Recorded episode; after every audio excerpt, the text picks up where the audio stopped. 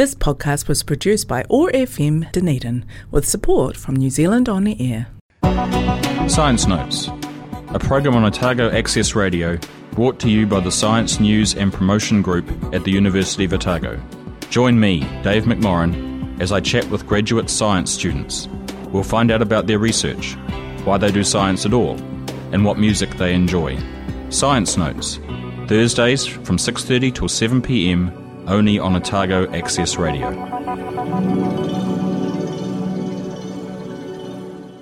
Well, good evening, and welcome to Science Notes again for another week. My name's Dave McMorrin. This week, students are all away on holiday, and so it's just me. And so I'm going to talk to you about something a little bit different to what we've done in the past, um, but something which I'm hoping will be the start of a new series of programs. But first, a piece of music.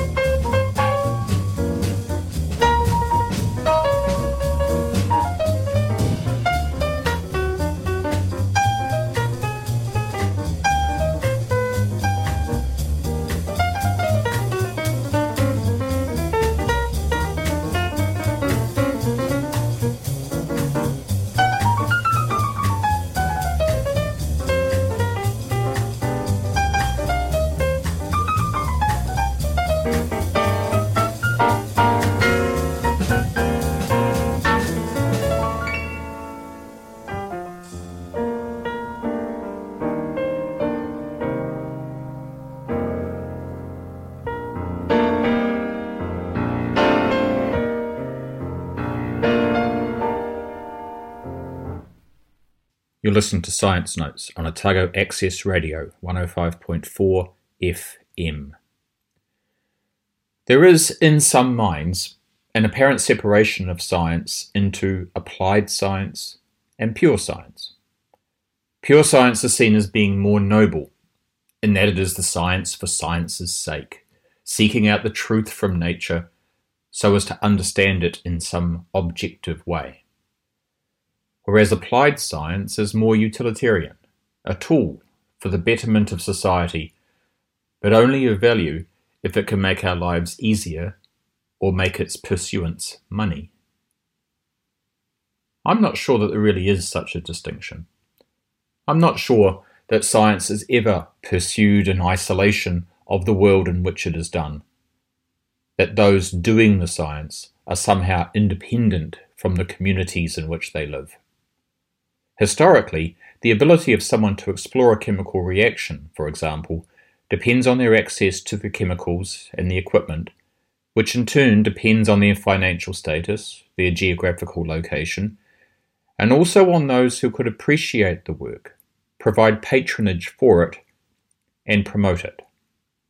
Today, the patronage is provided by businesses, by universities, and by funding agencies, and the promotion is the job of the academic journals, conference presentations, and ideally, coverage in the mass media. But in the past, this role often fell to individuals who possessed both the appreciation of the value of the science and its ability to both enrich us intellectually and as a society. In this new occasional series of programs, I would like to look at some examples of this interrelationship between the science, the scientist, and the society in which they worked, and which provided the impetus for the work that they carried out. Tonight's story starts with an English chemist named Edmund Davy.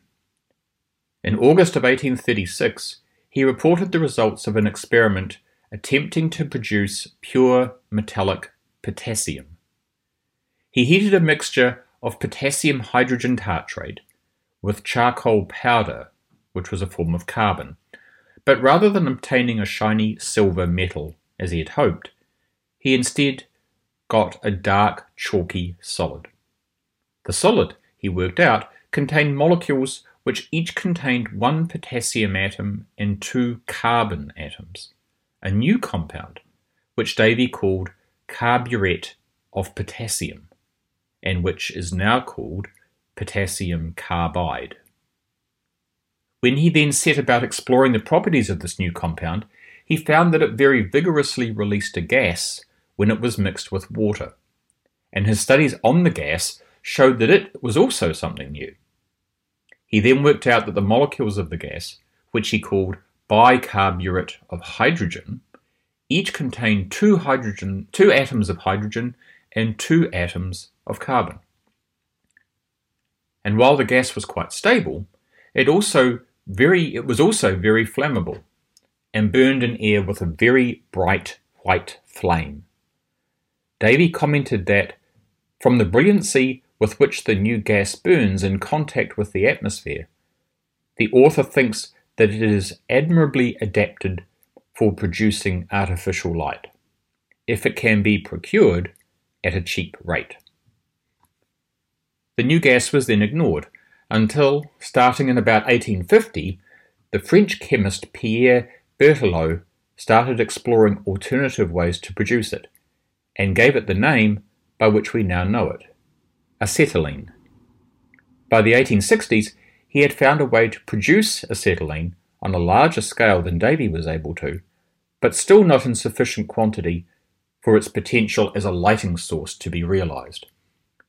And then in 1862, the German chemist Friedrich Wöhler also reported the preparation of calcium carbide, the calcium cousin of Davy's potassium carbide. And he found that, just like the potassium carbide, calcium carbide reacted with water to produce acetylene. But again, it could only be formed in small amounts. The person who did discover a way to commercially produce acetylene was the Canadian chemist and inventor Thomas Wilson. After moving to New York in 1887 and working as a mechanical and electrical engineer, he secured the US rights for use of the newly invented electric arc furnace for smelting ore.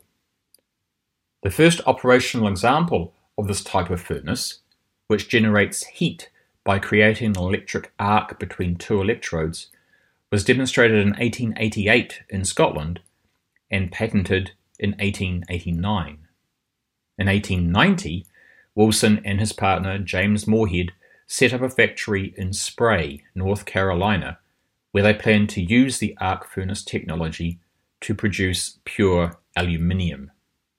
They hoped that, in the intense heat of the furnace, aluminium ore could be converted into metallic aluminium by reacting with the carbon that the electrodes were made of, in a process similar to that which had been used to smelt iron for centuries.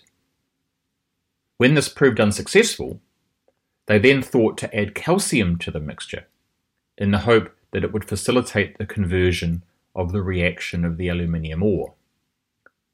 In May of 1892, they added calcium oxide, or lime, which itself could be readily made from limestone, into the furnace to turn it into the metallic calcium they needed. But instead of making calcium, they produced a grey solid, which, when they went to dispose of it, reacted vigorously with water to produce a gas. Wilson and Morehead had made calcium carbide. Even though there was no obvious commercial use for the calcium carbide, Wilson patented the process for converting lime into calcium carbide in 1893. He then went back to trying to make aluminium, but it soon became clear that the electric arc furnace was not going to be the way to do so.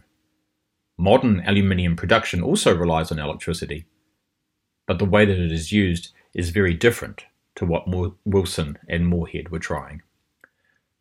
So they returned to their calcium carbide that they had stumbled upon a way to produce on a large scale.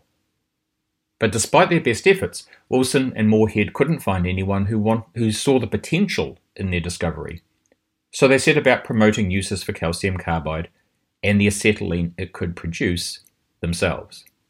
And, following Davy's recommendation, they started with the use of acetylene for lighting.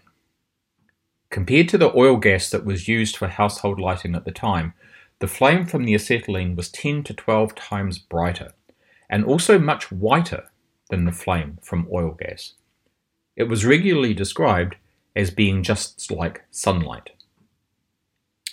But eventually they had some success. In their first sale, one ton of calcium carbide was made in January of 1894. And soon after that, a new company, the Electro Gas Company, bought the patents for the use of carbide and acetylene for lighting.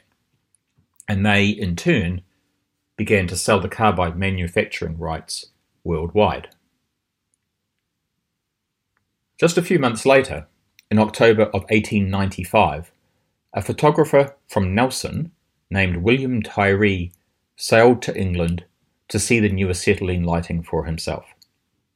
Tyree had been born in London in 1855 and had immigrated to New Zealand with his parents and three of his siblings in 1871. William Sr. was a bootmaker, but his brother James, William Jr.'s uncle, was a noted photographer who had exhibited daguerreotypes, as the early photographs were called, at the Great Exhibition at the Crystal Palace in London in 1850.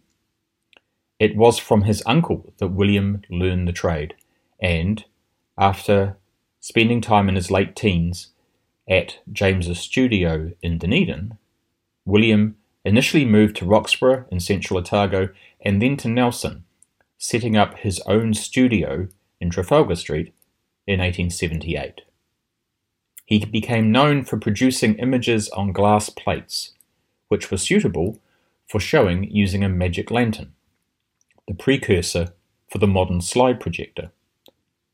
But a key part of the magic lantern design was the oil was the light source, and the use of the acetylene light, which was so much brighter than the oil lamps or the limelight sources that were commonly used, was of such interest that William sailed back to the other side of the world to see it for himself.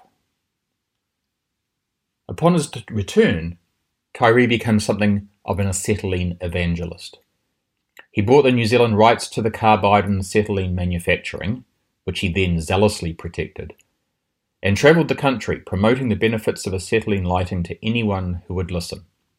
He set up the New Zealand Acetylene Gas Company in 1895 and pushed for the building of a carbide production facility. As he pointed out, the key ingredients for such a factory limestone, coal, and water for generating the electricity were all abundant in New Zealand. Like Wilson, Tyree was also a backyard inventor, and he patented his own acetylene generator, which he called the Perfection generator. This, like others on the market, was a simple enough contraption. It looked like a large steel drum which had two internal compartments one in the bottom for the calcium carbide, and one above this where the water went. By opening a valve, water could be dripped down onto the carbide in a controlled fashion. The resulting acetylene then travelled out through a tube and then through a small nozzle where it could be lit by a flint and burned brightly at the centre of a suitably reflective curved surface. Turn off the water, the gas stopped flowing, and the light went out. Such generators could be very small, suitable for use as a miner's headlamp or a bicycle light, or much bigger, providing enough gas to light a house or even a street. He installed acetylene lighting in the home of his brother Alfred, a Christchurch city councillor, and petitioned the Nelson City Council to let him install acetylene gas street lighting in the city. He vigorously debated the merits of acetylene versus coal gas in the newspapers. But, by and large, his efforts were in vain. He was importing carbide for use in his generators, but the storage of this became an issue for the local council, and he was told to remove it. Because while acetylene was clearly a better lighting source than what was available at the time, it was also perceived as being dangerous.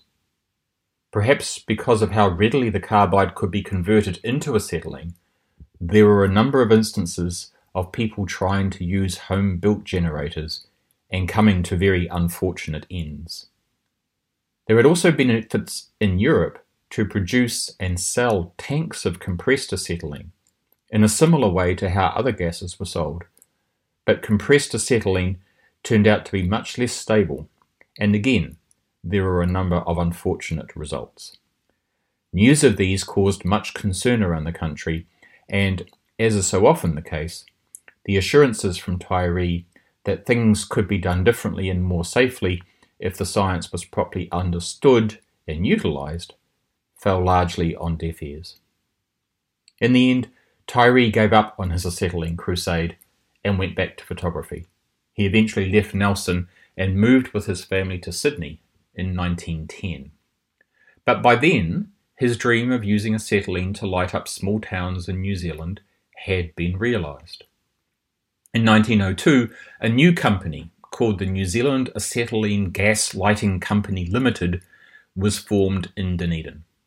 As its name suggests, its aim was to see acetylene lighting used in homes, in businesses, and as municipal lighting in small towns, where the larger city gas systems could not profitably be set up. Within a short time, the company had offices in Christchurch, Wellington, and Auckland. In 1906, the company installed generators and pipes at the small South Island town of Picton, making it the first, New Zealand, first in New Zealand to have street lighting supplied by acetylene. This was soon followed by the small Canterbury towns of Kaiapoi and Geraldine. Small portable acetylene lights also became commonly used on bicycles, cars, and trains. Indeed, one of the earliest proponents of acetylene lighting in Dunedin was a Mr. Yunson, who was the general manager of the Dunedin Tramways Company. And its portability and brightness made acetylene lighting ideal for use in lighthouses. Although the acetylene was not in fact made from carbide on site, as transporting the carbide on small boats across, the, across to the lighthouses might have been problematic, but it was in fact supplied in tanks dissolved in a solvent called acetone. But acetylene's days were always going to be numbered, as electric lighting slowly but surely became more available and more reliable. Indeed, even as Wilson was building his carbide factory, Thomas Edison was producing his first electric light bulbs. Perhaps the beginning of the end for acetylene in New Zealand was when an explosion at a general store in Upper Hutt killed eight people in 1914. In the months long inquiry that resulted, which was covered in great detail by newspapers across the country, acetylene was blamed for the explosion, and even though, in the end, it was determined that it was in fact gelignite and not acetylene, which was to blame, electric lighting soon became the favoured means of domestic, of domestic lighting, where there was no access to reticulated gas. But even though, even though acetylene lighting soon became a thing of the past, acetylene itself remained, and still is, an important chemical. Because almost as early as its bright flame was recognized as a, a potential light source, the heat of its flame, when mixed with oxygen gas, was also recognized for its potential for the welding and cutting of steel. Compared to the flame of a Bunsen burner, which burns at about 1900 degrees Celsius, the flame of an acetylene oxygen mixture burns at 3000 degrees Celsius. The first oxyacetylene welding apparatus was developed in France in 1901, and it went on to revolutionize the manufacture and recycling of iron parts. For example, a system first used in 1907 in the Navy Yard in Brooklyn in the US meant that the process of cutting portholes through the 3 inch armour plating used for making the Navy ships was transformed from a two week job for five men to a 30 minute job for one. The ready availability of acetylene also led chemists to explore how it could be used to make other things. Among the results of this work were artificial rubber, anesthetics, and, almost a hundred years later, the electrically conducting plastics that form the heart of your phone and your computer screens. But these stories will have to wait for another day.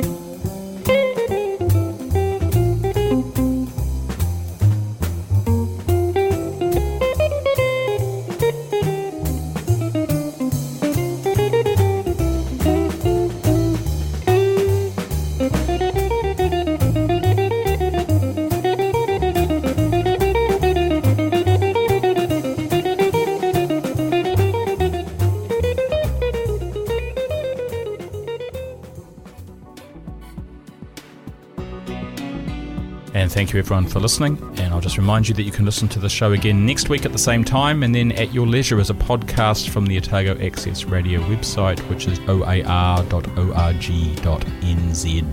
Science Notes, brought to you by the Science News and Promotion Group at the University of Otago.